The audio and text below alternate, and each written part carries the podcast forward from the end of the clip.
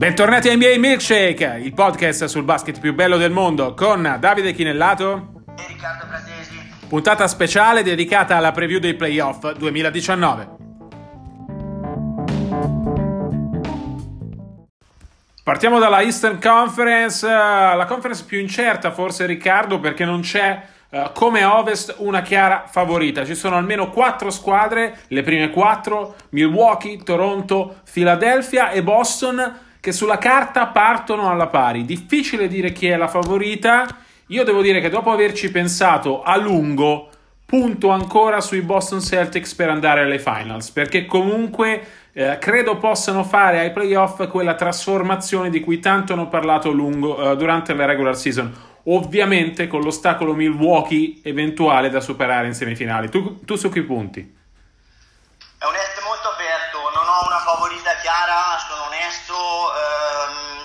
Squadre che secondo me hanno più talento di tutti, ma sono le squadre mm, meno di sistema e meno funzionali che sono Boston e Philadelphia, cioè che hanno maggiori punte di talento, ma eh, hanno un sistema meno collaudato. Eh, Philadelphia anche perché insomma ha fatto parecchi lavori in corso eh, e Boston perché ci sono stati dei problemi di spogliatoio testimoniati e conclamati dalle stesse dichiarazioni dei protagonisti. Se dovessi proprio dirne una, eh, sono indeciso tra Philadelphia, che secondo me se Embiid fosse al meglio, ma come tu mi insegni che le sue condizioni fisiche sono sempre abbastanza un terno all'otto, e Milwaukee se recupererà il miglior Brogdon perché secondo me il decision making di Brogdon io ancora non mi fido per niente di Bledsoe eh, in prospettiva finals è fondamentale per far fare il salto di qualità eh, a Milwaukee in prospettiva post-season Brogdon che starà fuori sicuramente per tutto il primo turno e con Detroit non sarà un problema difficile dicono per ora i bollettini medici recuperarlo per il secondo, così come sarà complicato recuperare Pau Gasol. Dall'altra parte però c'è Boston che ha Marco Smart fuori sicuramente per tutto il primo turno e eh, forse anche per il secondo in questa semifinale con Milwaukee che rischia di essere importante. Però procediamo con ordine e cominciamo ad analizzare le serie del primo turno cominciando da uh, Milwaukee-Detroit. Ce le siamo divise, di Milwaukee-Detroit vi racconto io, il pronostico ovviamente scontato, vittoria dei Bucks, uh, squadra, la miglior squadra della regular season, l'unica a quota 60 eh, vittorie, un sistema collaudatissimo e perfetto. Gli infortuni in questa serie non dovrebbero essere un problema, basterà il superpotere di Giannis Antetokounmpo, uno dei due favoriti per il premio MVP con James Harden, di cui abbiamo già parlato nella puntata normale di questa settimana. Eh, non mi aspetto che Detroit sia un problema, anche perché i Pistons sono una squadra per cui è già bello essere ai playoff, ci sono entrati da ottavi all'ultima partita. Eh, penso che nemmeno vinceranno una partita il mio pronostico è un secco 4-0 Bucks. Allora andando per ordine di classifica, analizzo la, mm, la serie Toronto-Orlando. Uh, io ho un 4-1 Toronto, poi lo dettaglierò nella um, preview che per, ho scritto per Gazzetta. Uh, in assoluto quello che posso dire è che Toronto ha vinto una partita meno dello scorso anno, uh, però c'è un approccio completamente diverso perché ha comunque centellinato le proprie stelle che ha preso per andare all-in, cioè è l'anno che o i Toronto Raptors vanno in finale o il fallimento eh, può avere delle ramificazioni per il futuro importanti perché magari Leonard se ne potrebbe andare alla player option, Gasol se ne potrebbe andare per, alla player option. Um, Orlando è una squadra che arriva ai playoff fresca perché è un nucleo giovane, con la mente sgombra e carica a mille perché non ha niente da perdere, comunque vada, eh, ehm, eventuali vittorie playoff sono solo la ciliegina sulla torta di una stagione già convincente, oltre eh, probabilmente le previsioni, specie alla pausa dello star break, eh, ritorno a playoff dopo sei anni e eh, da settimi vincendo la Southeast Conference, eh, Division scusami. Mm, secondo me eh, veramente nell'arco di una serie. Il, il, 2-2 ehm, sono stati in stagione i confronti diretti. Secondo me in una serie non c'è scampo per Orlando, anche se persino se Gordon riuscisse un pochino ad imbrigliare Leonard, ma alla lunga secondo me Toronto ha troppe armi a sua disposizione, 7 punti in più di media segnati a partita dall'attacco canadese rispetto a quello dei ragazzi della Florida. Per me un po' troppo. Philadelphia-Brooklyn è l'incrocio tra la 3 e la 6. Philadelphia è la tua favorita, Riccardo, no? Philadelphia è la mia favorita. Ti dico, ti racconto un aneddoto che, mm, eh, a cui ho assistito in spogliatoio. Eh, spogliatoio di Philadelphia. Eh, ero proprio a Orlando dopo la partita persa con i Magic e insomma la detta stampa dei 76ers chiacchierava con giocatori e colleghi e diceva cercheremo di battere Brooklyn perché non vogliamo trovarcela tra i piedi eh, poi nei playoff perché è una squadra che gioca dura tutte le sere è una squadra che non si batte mai da sola ecco è verissimo io credo che Philadelphia non avrà tantissimi problemi a superare il turno, ma dovrà sudarsi ogni partita. Perché la, questa squadra Atkinson eh, ha creato, ha plasmato una squadra che non si batte appunto mai da sola e che comunque ehm, ha una coralità di gioco e una capacità, eh, una modernità di gioco che comunque ehm, è importante come minaccia per i 76ers. 76ers devono temere solo il discorso Embiid, se sta bene, se non sta bene, però a maggior ragione se, se è in grado di fare la differenza, uh, secondo me contro Nets avranno pochi problemi. Però voglio dire questo, position fondamentale per Philadelphia per capire, per pesare Simmons dopo il fiasco dello scorso anno nella serie contro Boston e per pesare l'impatto di Butler e Harris in prospettiva futura, per capire poi quelle che saranno le mosse di mercato da fare eh, quest'estate. Un conto è farle con un certo tipo di risultati, magari con una finals giocata, un conto è farle con un'eliminazione prematura, eh, no, non necessariamente al primo turno, ma già al secondo turno per me sarebbe eventualmente un fallimento.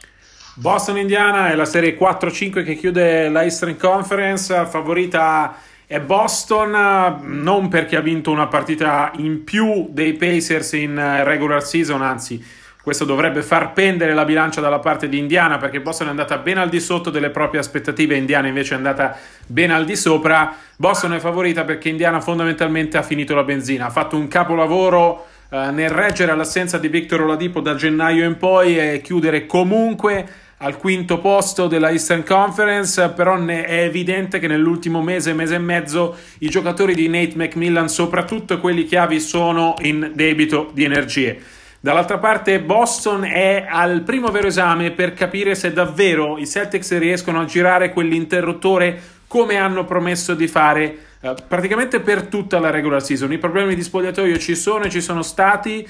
Uh, ora è il momento di metterli da parte. Secondo me l'assenza di Marco Smart è pesante, ma uh, verrà fuori soprattutto nell'eventuale semifinale di conference contro Milwaukee. Mancherà sicuramente la sua leadership in campo, fondamentale per tenere insieme gli equilibri dello spogliatoio dei Celtics. Ma il talento di Kyrie Irving è tale per cui in una serie di playoff deve venire assolutamente fuori. Così come mi aspetto che Gordon Hayward giochi di nuovo un ruolo importante come è stato nei due scontri diretti che ci sono stati nelle ultime due settimane di regular season tra uh, Boston e Indiana e li ha vinti entrambi Boston. Hayward è in netta crescita, se dovesse giocare un ruolo importante in questa serie sarebbe ovviamente una uh, ulteriore uh, iniezione di fiducia per lui e per i Celtics stessi. Brad Stevens deve stare attento, secondo me, nella gestione degli uomini in questa serie. Bisogna capire chi giocherà titolare al posto di Smart. Penso che una promozione in quintetto di Jalen Brown potrebbe essere un'ottima idea. Però ecco, per Boston questo è il primo vero esame che farà capire quali sono le reali ambizioni di questa squadra nei playoff, se davvero può superare Milwaukee in semifinale di conference e andare avanti fino alle finals, che sono l'obiettivo che si sono dati fin dall'inizio della stagione.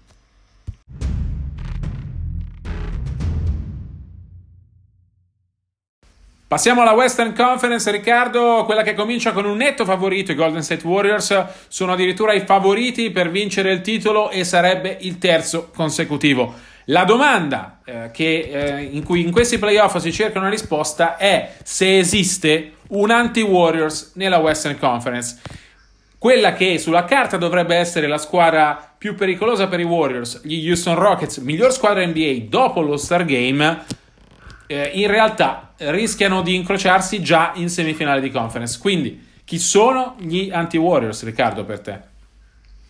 Gli anti-Warriors, eh, anti-Warriors sono gli Houston Rockets, come hai appena detto, mm, è, è un peccato che una serie di situazioni anche abbastanza ridicole con eh, dei calcoli fatti, poi rimangiati, insomma, chi ha visto le partite giocate, soprattutto quella di Portland, che è stata un po' da ridolini, con eh, i Blazers che hanno tenuto fuori i primi sette migliori giocatori, sono finiti sotto di 28 e poi sono andati a vincere contro Sacramento, scalzando Houston dal terzo posto, che avrebbe evitato eh, l'incrocio con i playoff.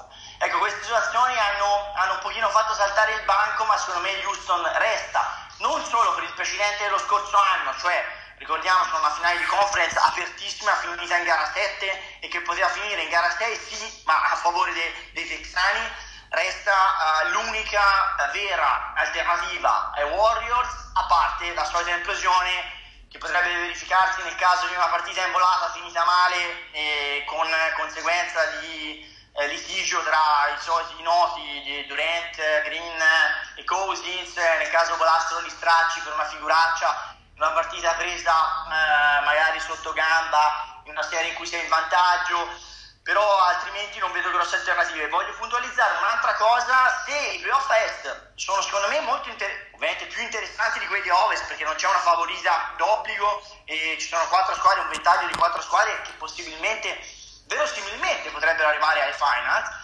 secondo me il primo turno è più bello ovest perché secondo me le squadre a est, le, le, le, quattro migliori squadre sono nettamente favorite in serie che secondo me hanno, non hanno tantissimo da dire, o perlomeno sulla carta poi ci, ci auguriamo il contrario. Mentre a ovest ci sono anche delle, sono anche delle belle serie, al di là dei, dei Warriors che insomma sono strafavoriti, le altre sono serie interessanti che hanno sì magari delle favorite ma non così, insomma non sono così sbilanciate, ecco almeno di nuovo sulla carta, perché poi i playoff ci hanno abituato a sorprese di ogni tipo. Quest'anno parlavamo dei Golden State Warriors, hanno giocato con, la, con, la, con le maglie vintage con i quali eh, i Warriors, targati Baron Davis, riuscirono a battere i, i Dallas Mavericks di Dirk Nowitzki che si presentavano in quell'edizione 2007 se non sbaglio sì. come numeri uno come prima testa di serie assoluta dell'Ovest per cui godiamoceli e, e i pronostici li facciamo ma sapendo che non è una scienza esatta. Dirk se la prese talmente tanto per quella sconfitta che lasciò un buco nel muro della Oracle Arena, visto. buco visto da entrambi che verrà addirittura trasportato al Chase Center eh, come, come promemoria di quella grande impresa dei Warriors, una delle grandi squadre di Golden State prima dell'era Steve Kerr. Cominciamo l'analisi delle serie proprio da quella dei Warriors 1 contro 8 Warriors Clippers. Pronostico piuttosto chiuso, io darò un 4-1 Warriors. Ovviamente lo star power di Golden State è troppo per i Clippers del miglior gallinare di sempre, che hanno prodotto comunque una stagione straordinaria con 48 vittorie. Eh, l'ottavo posto però ovviamente li penalizza. Io credo che avrebbero avuto una chance eh, se fossero finiti contro Denver e una chance anche se fossero finiti contro Portland. Contro i Warriors non ne hanno L'unica cosa a cui secondo me si possono aggrappare i Clippers è l'enorme differenza di valori tra le due panchine.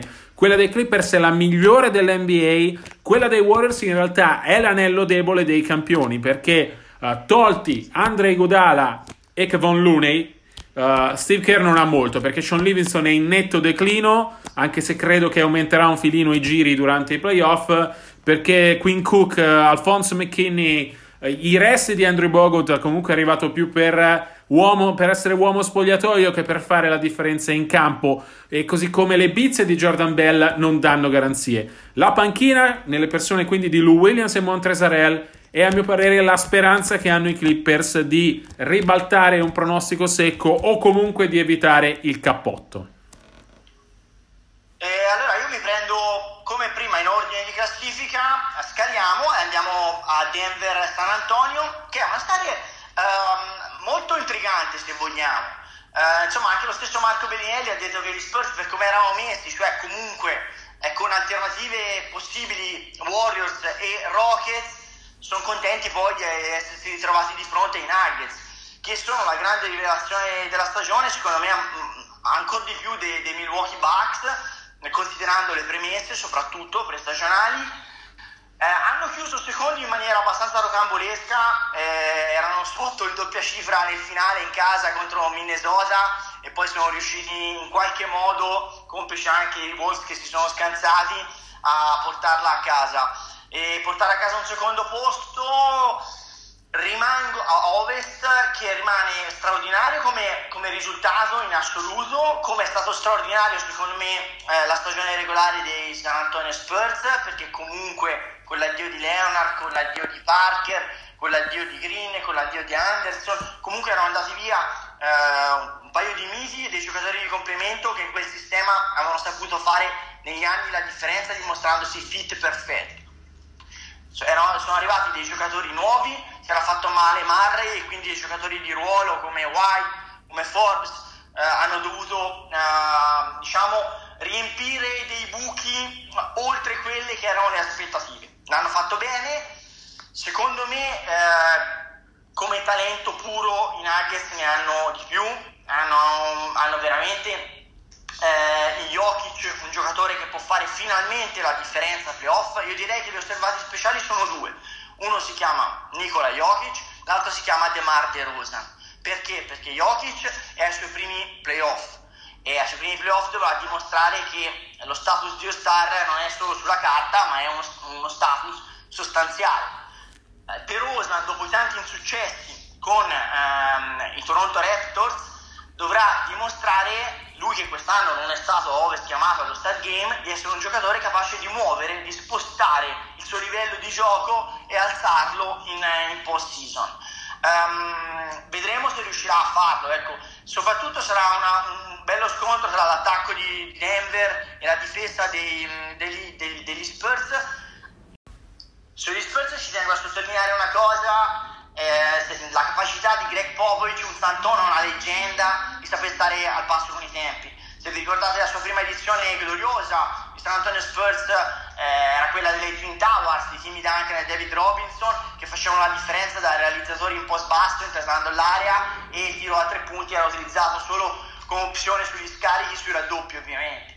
E Greg Popovich all'epoca, più, ma anche poi in seguito si era espresso insomma in termini non proprio entusiastici sul tiro a tre. E allora, indovinate cosa? Eh, stagione di Grasca 2018-2019 di 30 squadre NBA. I San Antonio Spurs sono quelli con la migliore percentuale da tre punti. Tirano col 39,2% e insomma fanno canestro tanto e, vo- e, e, volentieri a tre punti. Questa è la capacità di un grande allenatore di non rimanere ancorato al passato, ma di saper evolversi eh, rispetto all'evoluzione del gioco.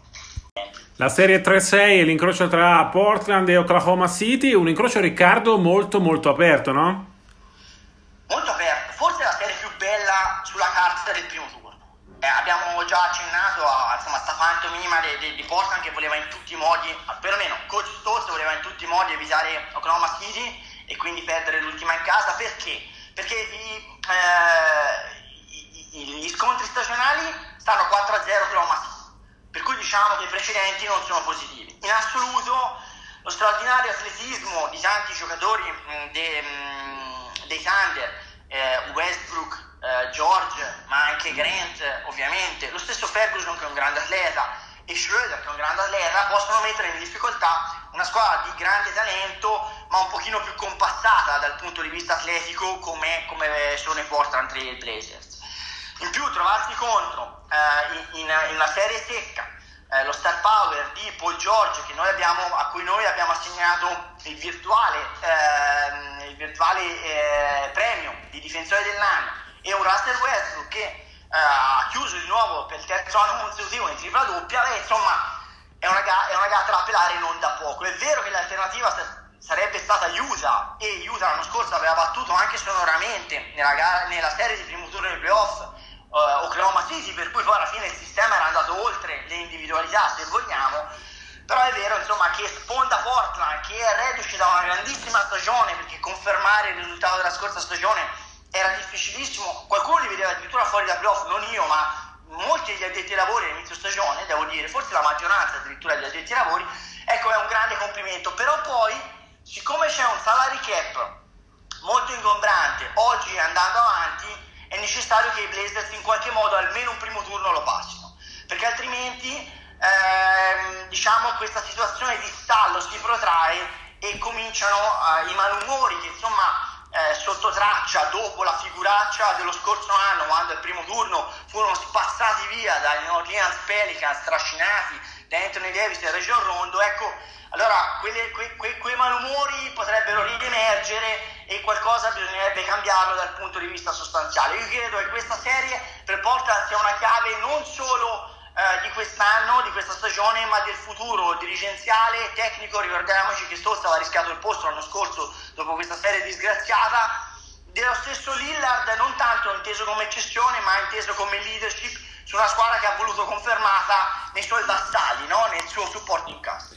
La serie 4-5 è quella tra Houston e Utah, una riedizione delle semifinali di conference dell'anno scorso. Quest'anno è solo primo turno è proprio perché, come dicevamo prima, i Rockets sono i principali antagonisti dei Warriors. Houston è favorita per vincere questa serie. Una serie in cui comunque i Rockets, a mio parere, non avranno vita facilissima, uh, nonostante siano cresciuti, nonostante siano la miglior squadra dopo lo Star Game, nonostante abbiano rimediato con gli innesti giusti. Mi riferisco a Austin Rivers e a Kenneth Farid, ai grandi errori fatti Uh, nella pre-season nell'estate 2018 quando avevano smantellato la difesa che era stata così importante nella corsa della loro uh, stagione passata. Mi aspetto James Harden finalmente protagonista ai playoff dopo una regular season straordinaria con, in cui ha segnato uh, il maggior numero di media punti in, in, NBA, non si vedeva dall'87 da Michael Jordan. Mi aspetto che sia finalmente protagonista nei playoff in cui in carriera ha sempre giocato al di sotto del suo livello. Utah però è una squadra da tenere d'occhio, una squadra che fa del gruppo la propria forza, una squadra che si è ritrovata come l'anno scorso nel finale, nella seconda parte di stagione dopo un inizio a rilento. Ci arriva con Donovan Mitchell in grande forma, con Rudy Gobert in grande forma, uh, Mitchell contro Arden è un duello di realizzatori che non vedo l'ora di vedere, così come mh, mm, mi aspetto grandi cose sotto canestro dalla sfida tra Rudy Gobert e eh, Clint Capela. I Rockets però oltre ad, essere, oltre ad, avere più talento in quintetto a mio parere sono anche più profondi e alla fine dovrebbero farcela e andarsi a, a giocare quella semifinale di conference contro Golden State da cui poi dipenderà non solo il loro destino ma anche la finalista a mio parere eh, dalla Western Conference.